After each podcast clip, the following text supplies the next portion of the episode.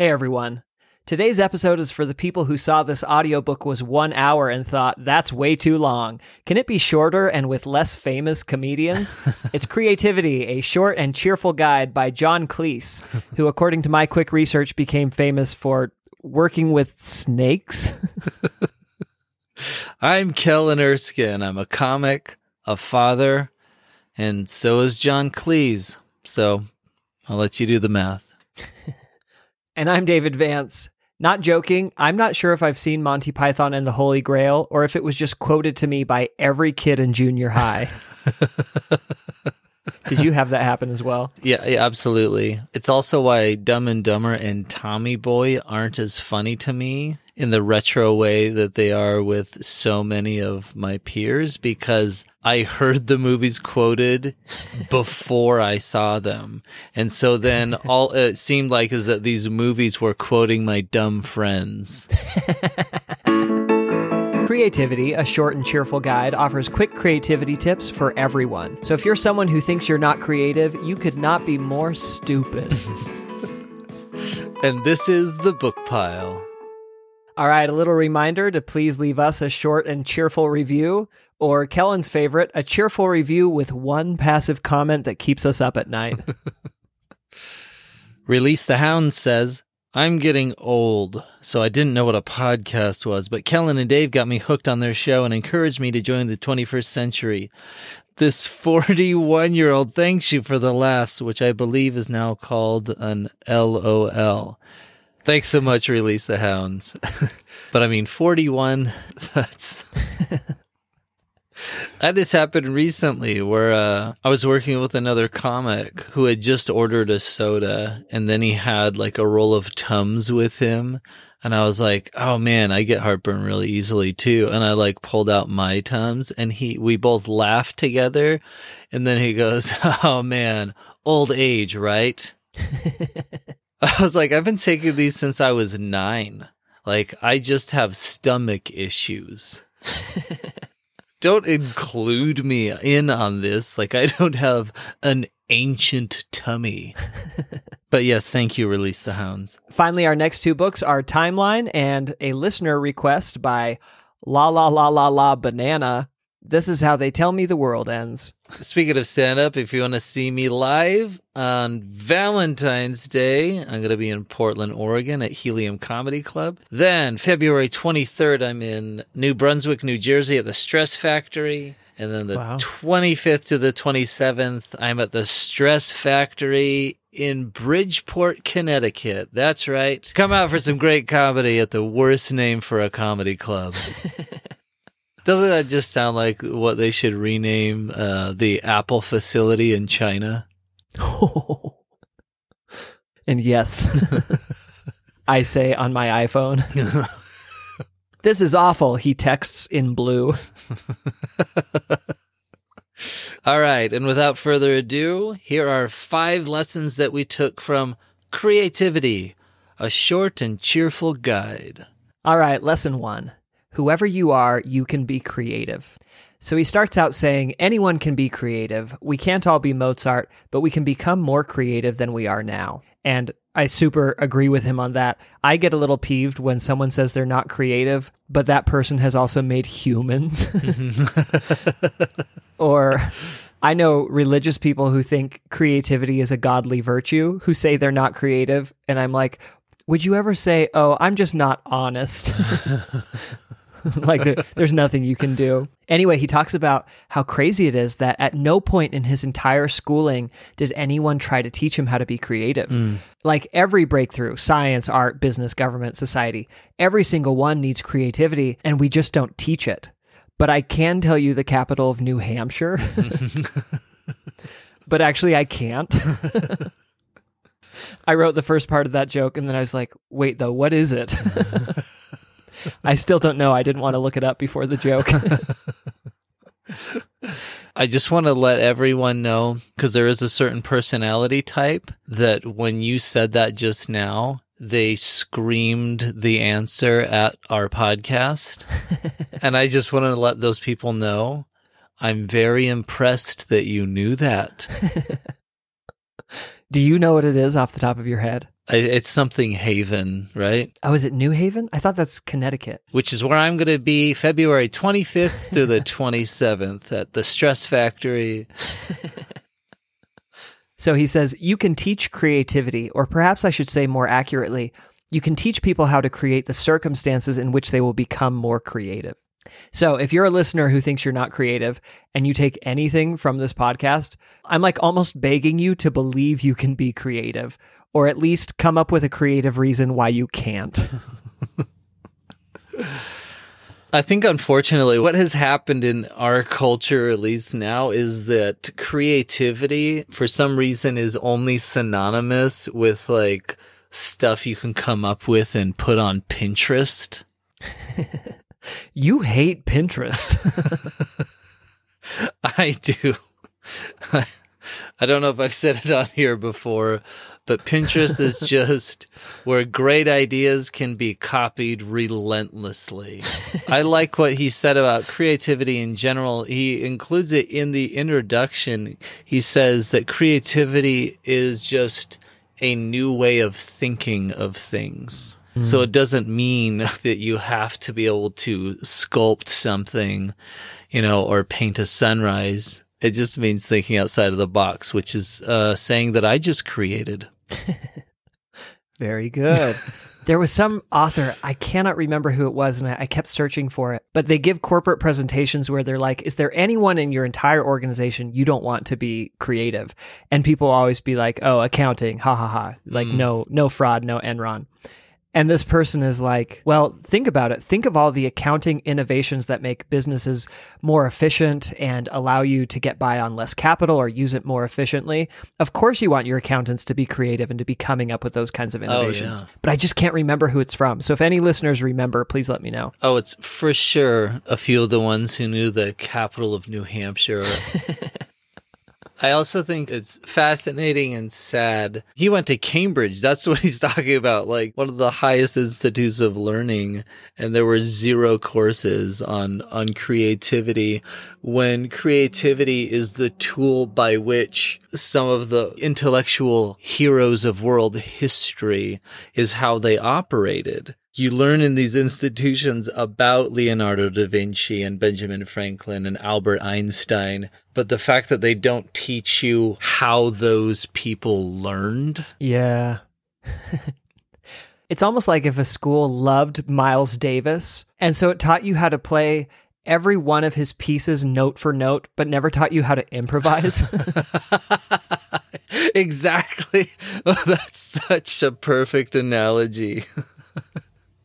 of like, here's what he did, but nothing on how he did it. Yeah, because in the biography of Albert Einstein that we just did on a recent episode, there were so many great quotes in there from Einstein about how to him education is not a memorization of facts. It's learning to be curious in visual ways, and then the equations come later. Mm. He also did a good job of redefining parenthood. to me, parenting is not being there. Here's a creative Einstein joke I just came up with. Uh, someone asked Einstein, Are you a father? And he said, Relatively.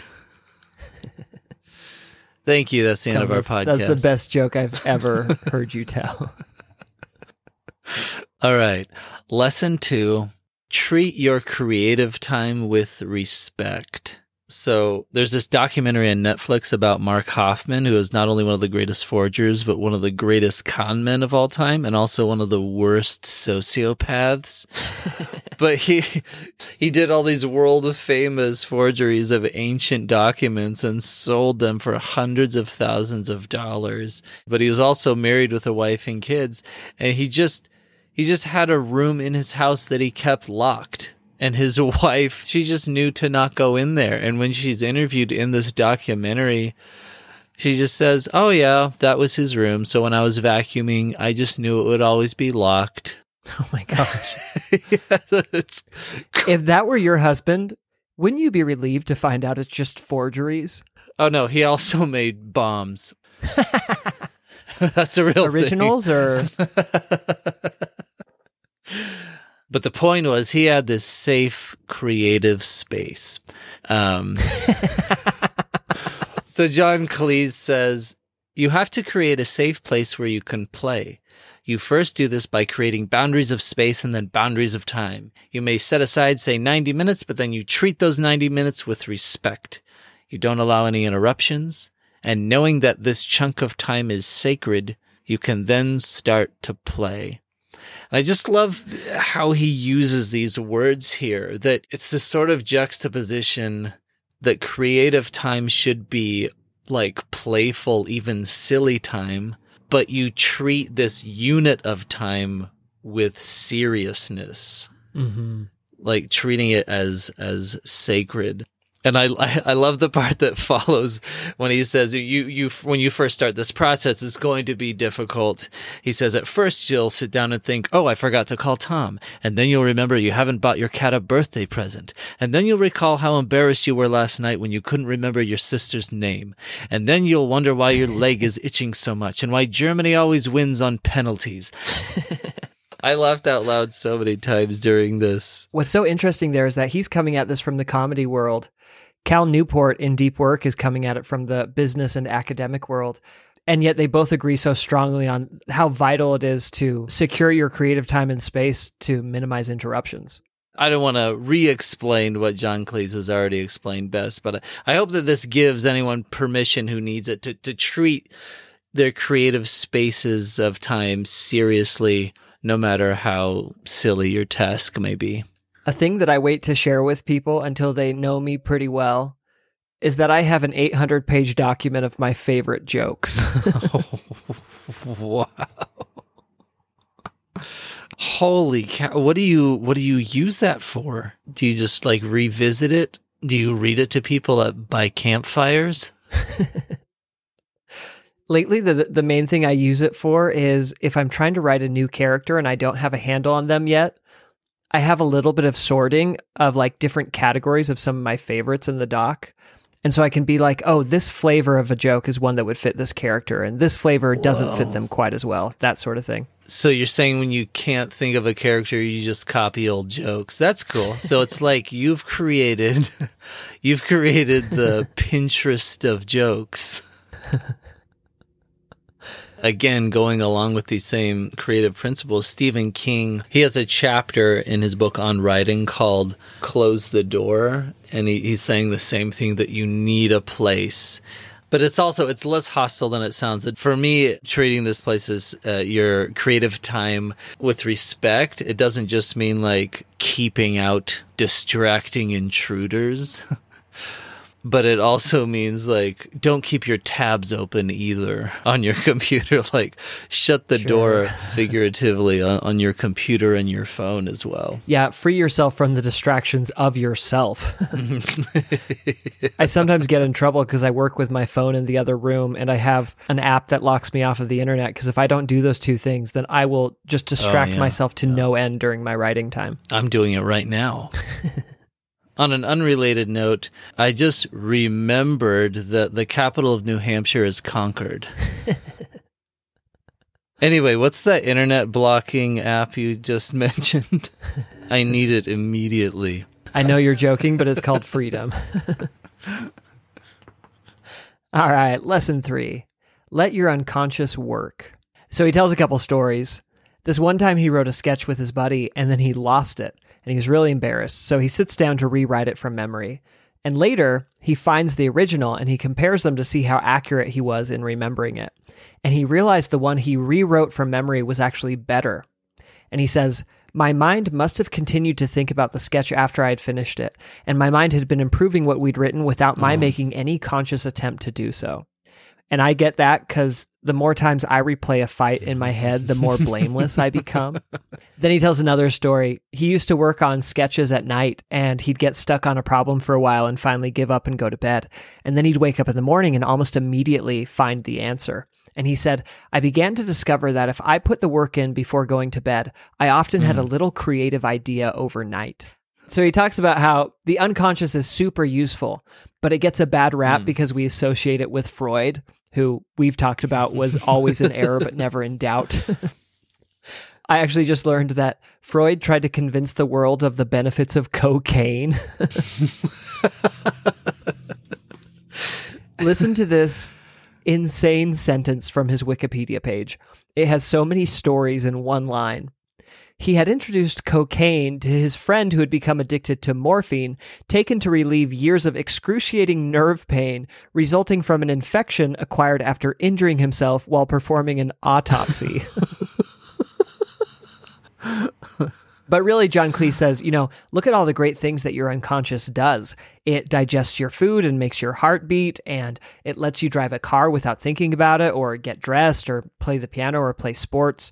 And so he basically says, your unconscious can do magic things for you if you just get started and put in the time and work Mm-hmm. and then get rid of interruptions. That story of him trying to recall a sketch and then actually writing a better version of it, it reminds me of that story of how Green Day they recorded an entire album and then all the master tapes were stolen from that recording studio. What? And so they just recorded a new album. Wow. And that album became American Idiot, which is like for Green Day fans, it's their, you know, piece de resistance, right? Here. The first album was super pro Bush. but it, now it's like a Broadway musical, you know, it's a big thing. And I, I just wonder if you could compare the stolen recordings to the newest ones, would it be a, an improvement on these other ideas? All right. Lesson four writer's block is an essential part of creativity. See? So he talks about writing with Graham Chapman of Monty Python and going sometimes a full day without coming up with anything that ended up uh, as a sketch and being frustrated by that. But they soon found that with the productive and also the seemingly unproductive time they spent in this creative process, they still came out week after week with an average of he says 15 to 18 minutes of good usable sketches so he says quote we came to understand that the blockages weren't an interruption in the process they were part of it right. it's so infuriating. If you Google how to cure writer's block, you'll find a thousand articles, but all you need is this one sentence. You just accept it as part of the process. So much of writer's block is progress through negative space. You still are like moving past what you need to to mine that gold. Thinking that writer's block shouldn't exist is as unreasonable as like, can you imagine the most annoying gold miner who with every single hammer of his pick, he's like, no gold, no gold, no gold. Why is there no gold here? 10 tips to get rid of gold block. It's also how you quickly end up with another pickaxe uh, lodged between your shoulder blades. Well, I, I loved the metaphor he used where he said, When you eat, the bit where the fork returns empty to your plate isn't a failure, it's just part of the eating process. yes. I think when I heard that line, my jaw dropped so that the fork could go in. So going off this idea that like ideas are to be found by thinking through this blank space and generating bad ideas or just struggling to think of anything at all.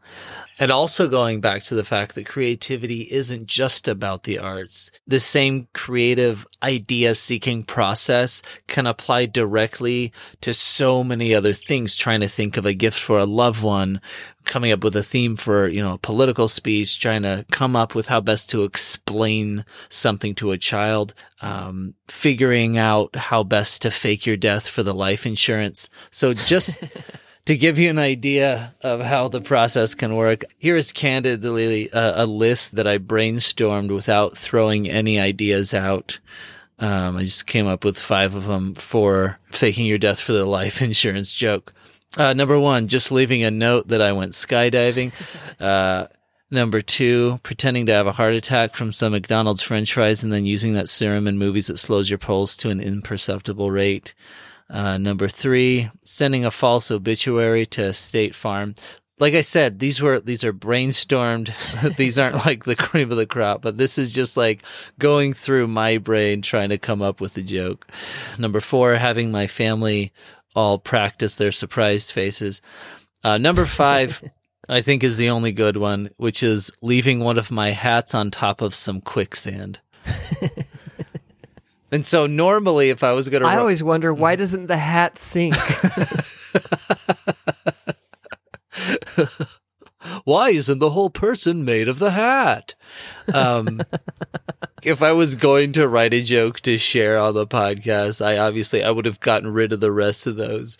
But it, it took me four semi confusing, silly thoughts to get to that that one good idea. And it usually is more like one in 10 or one in 20 lines that I come up with will actually end up in my act. So it's a much weirder way to eat. Cause then it's just, I take one bite, but then my fork has to touch my plate empty like 19 more times.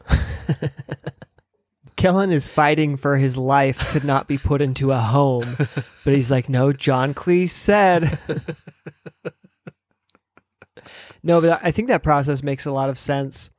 I don't remember where I heard this idea either, but there was someone who said, if you can't come up with one idea, come up with 10 because it means you're putting too much pressure on your ideas. Mm, and mhm. it's better to come up with 10 bad ideas than just no ideas at all. All right, lesson five never think you have it figured out. So, this is a short one. He says, as a general rule, when people become absolutely certain that they know what they're doing, their creativity plummets. This is because they think they have nothing more to learn. Once they believe this, they naturally stop learning and fall back on established patterns, and that means they don't grow. Mm. And he says it so eloquently that all I can offer is a testimonial. So I'm, I'm thinking of three major times in my career once in sketch, once in ads, once in sitcoms, where I felt like, yep, I got all the answers. And looking back, I was doing my worst work. but I legit, for some reason, just thought I had it figured out. I think that's the the blessing and the curse of the creative process is that while you are in it, if you are truly being purely creative, there is no room for objectivity. It's like that study that we talked about from that I think I want to say it was Peak where they put those they put those sensors on jazz musicians' brains while they were improvising on their instruments. Oh, I think it's range. Range. You knew it was range, but you didn't know Concord. um, But who did they conquer? and for those improvisers who are who are just purely being creative, the logic and rational part of their brain completely shut down. The judgmental part. You know what that kind of reminds me of? That idea of sort of the logical brain getting out of the way. Apparently, a big part of the way that hallucinogenics work is that they're not really activating part of the brain. They're shutting down the part of the brain that shuts down other parts of the brain. Oh, interesting. That's a huge oversimplification, I'm sure. I'm I don't actually know the neuroscience, but that was the takeaway I got from a book. Huh. It's like how it is with my jokes. Like I put out a special, and uh, my closing joke was this joke about Leonardo DiCaprio and The Revenant, and how yeah he won the Oscar, and people were impressed that he lost thirty pounds, and it's like yeah I, w- I would do that too for twenty million dollars. um, that was my favorite idea, my favorite joke but it's my bike lock joke that resonated with people and that that was like in the middle of my set on conan and on Mm. dry bar and if i would have like known that i would have put that one at the end you know It's a real uh, sacking of the Shire problem. All right, random facts. So I love this story. This guy is sitting in a restaurant with his son, and in walks Harold Pinter, this Nobel Prize winning playwright. And the dad says, That's Harold Pinter. He's a very fine writer. And his son says, Ooh, can he do W's? so it's pronounced cleese oh, is it? yeah that's my first random fact i said john cleese You let me say Cleese like eight times. Yeah, just so that this part would be more satisfying. Do you know that all all you conquered people?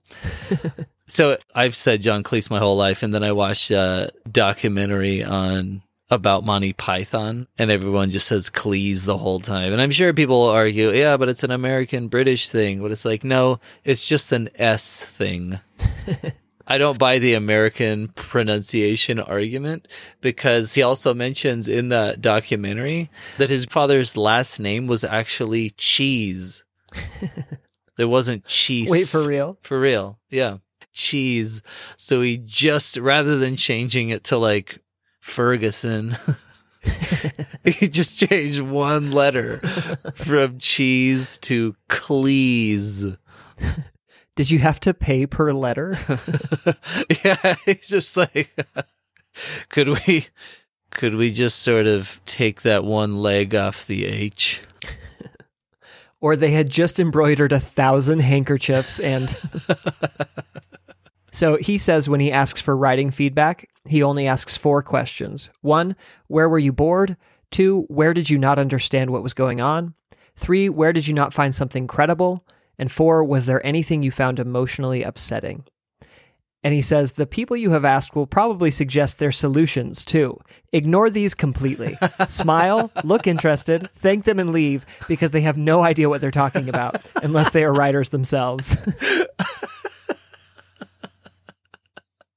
oh, that that is so great. It's fantastic for a couple of reasons. First of all, uh, it's validating for me because if I ever try and test out a joke just on one other person, all I ask is, is this idea clear to you?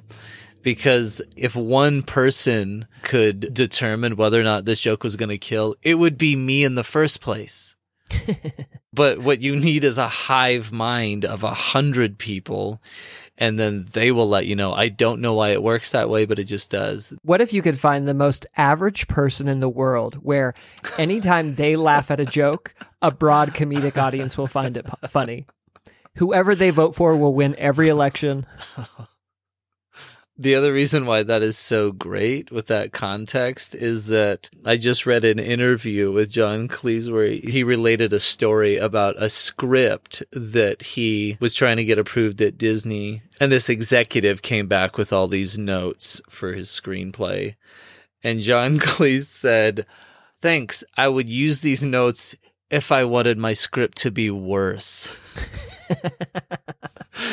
then he, he goes off to the interviewer about how everyone wants to give feedback when they haven't written a single blanking thing in their whole life. and it's so true.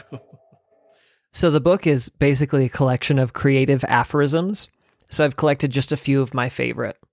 He says the greatest killer of creativity is interruption. Mm. And I'd say the second greatest is Mark David Chapman. Did you ever hear that story of how George Harrison got stabbed by this guy who broke into his house? And in the ambulance on the way to the hospital, he was like, This crap never happens to the Rolling Stones.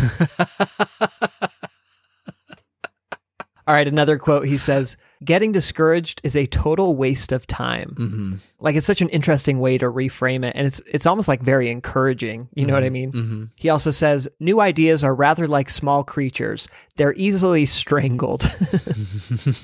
I'm like, how do you know that? and then last one, he says, once it's been agreed when the real world decision has to happen, why make it before the deadline arrives? If you can wait longer, two incredibly important things may happen. One, you may get new information. Two, you may get new ideas. Mm-hmm. That's why when I play Quiplash, I write my first joke idea and then slowly watch the time tick down as I beg my brain for something better. One that I really liked, he says, When you're in creative mode, there's no such thing as a mistake. You can't know if you've made a wrong turn unless you take it first. Interesting. Which is what it's I say like... when I'm lost. I know you're joking, but it, it almost is like trying to find your way through a maze. Mm-hmm. If you go down a dead end and you remember now that that's a dead end, you are closer to solving the maze, even though that was a mistake. Oh, it really is, and that's that's another great analogy of how it isn't wasted time. Yeah, it's slowly yeah. being revealed to you and you right. needed that information. And now you know where the Minotaur is. and all the things you can do without a left arm. 100% our New Hampshire people are now screaming that the Minotaur was in a labyrinth. so again, speaking of brainstorming again, uh, the name for Monty Python's Flying Circus was a result of, of brainstorming. Here are just a few of them Owl Stretching Time, A Horse, a Spoon, and a Bucket, Vaseline Review, The Toad Elevating Moment, and. and this last one also sounds like something that J.K. Rowling brainstormed for the writing the authors of the Marauders map. It's Bun, Wackett, Buzzard, Stubble, and Boot. They're the guys who made the map for Hogwarts Night School. but honestly, every single one of those names is really funny. Another good creativity tip for having a good idea is to have a lot of ideas and for them to all be good.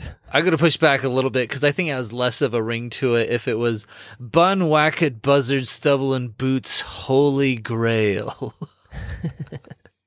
I'm not saying all those are great show names, oh. but they all made me laugh. They're just fun. so Kellen mentioned uh, John Cleese's definition of creativity earlier, which is just new ways of thinking about things. I actually really like the definition given by Teresa Amabile uh, when she was on the Freakonomics podcast. She said, We identify creativity as essentially novelty that works. To me, that's what's fascinating about. I, I would have loved to have seen it in the context of its time. Mm. The crazy thing to me about Monty Python is that when it came out, TV shows had essentially only been around for about 20 years. Wow. How crazy would it have been to see it with with that context of like imagine you're watching like Leave It to Beaver and then you switch channels and there's a guy slapping another man with a fish, you know? It's just Leave It to Beaver does sound like a title they would have considered. All right, to recap, our favorite lessons from Creativity, a short and cheerful guide. One, whoever you are, you can be creative. Two, treat your creative time with respect. Three, let your unconscious work. Four, writer's block is an essential part of creativity. Five, never think you have it figured out. And six, sometimes when you're trying to write a book, you're done at page 73. His ending in the audiobook really is so funny because he says, That's the end of this book. I don't know why I need to read it since it only takes an hour to read, but maybe some of you can't read.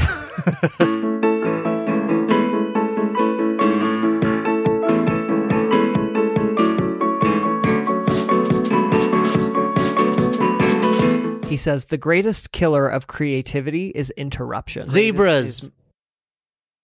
I was going to laugh, but I got writer's block.